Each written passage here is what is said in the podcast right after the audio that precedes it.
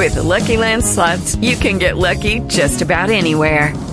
This is your captain speaking. Uh, we've got clear runway and the weather's fine, but we're just going to circle up here a while and uh, get lucky. No, no, nothing like that. It's just these cash prizes add up quick. So I suggest you sit back, keep your tray table upright, and start getting lucky. Play for free at LuckyLandSlots.com. Are you feeling lucky? No purchase necessary. Void where prohibited by law. 18 plus terms and conditions apply. See website for details. Lucky Land Casino asking people what's the weirdest place you've gotten lucky? Lucky? In line at the deli, I guess? Aha, in my dentist's office. More than once, actually. Do I have to say? Yes, you do. In the car before my kids' PTA meeting. Really? Yes. Excuse me, what's the weirdest place you've gotten lucky? I never win and tell. Well, there you have it. You can get lucky anywhere playing at LuckyLandSlots.com. Play for free right now. Are you feeling lucky? No purchase necessary. Void where prohibited by law. 18 plus. Terms and conditions apply. See website for details. How to spot a poor writer. You have a project to be written and you're looking for a freelance writer. How do you know if the person you're considering is a good writer or a poor writer? Besides the obvious things like poor spelling and poor grammar, there are other telltale characteristics of poor writing that you should learn to spot. The basics. The number one way to spot poor writing is by looking for the basics that we all learned in school. Poor spelling is an indicator of poor writing, as are poor grammar and poor punctuation. Even more worrisome, though, is that a writer whose work is riddled with spelling and grammatical errors is lacking in basic attention to detail. Think about it for a moment if a writer isn't thorough enough to run a simple spell check and grammar check on their material, what else do they ignore or not give their full attention? Another way to spot a poor writer is to evaluate other aspects of their work that impact the quality of the material. Readability. There are software programs that evaluate this characteristic, but often it's just as easy to gauge it by reading for yourself. Look for well organized material that flows smoothly and follows a logical progression of information. Adaptability. A poor writer often has difficulty adapting to different writing styles or requirements.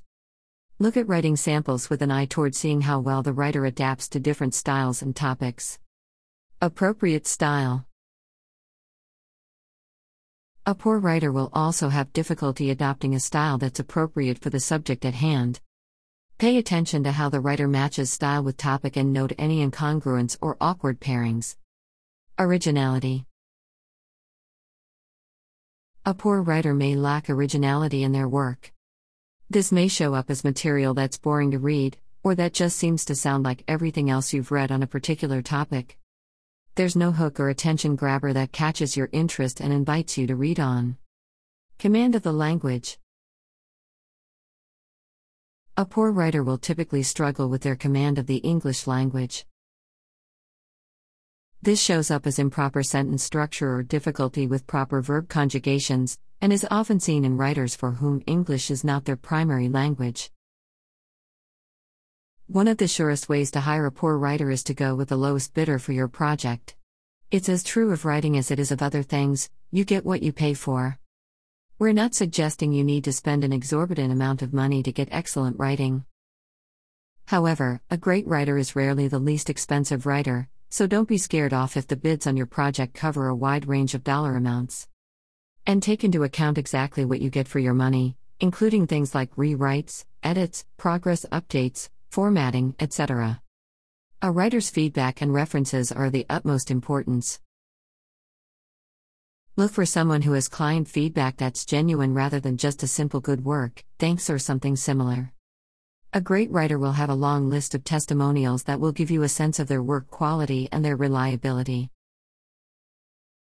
Reliability is especially important because you don't have the time to chase down a writer who has missed a deadline or neglected to send a scheduled progress report.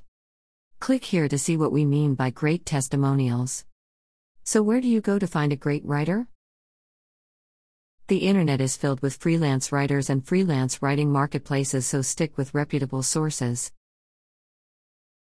Look carefully at the fees associated with marketplace sites, too, because these extra charges can quickly add to the overall cost of your project.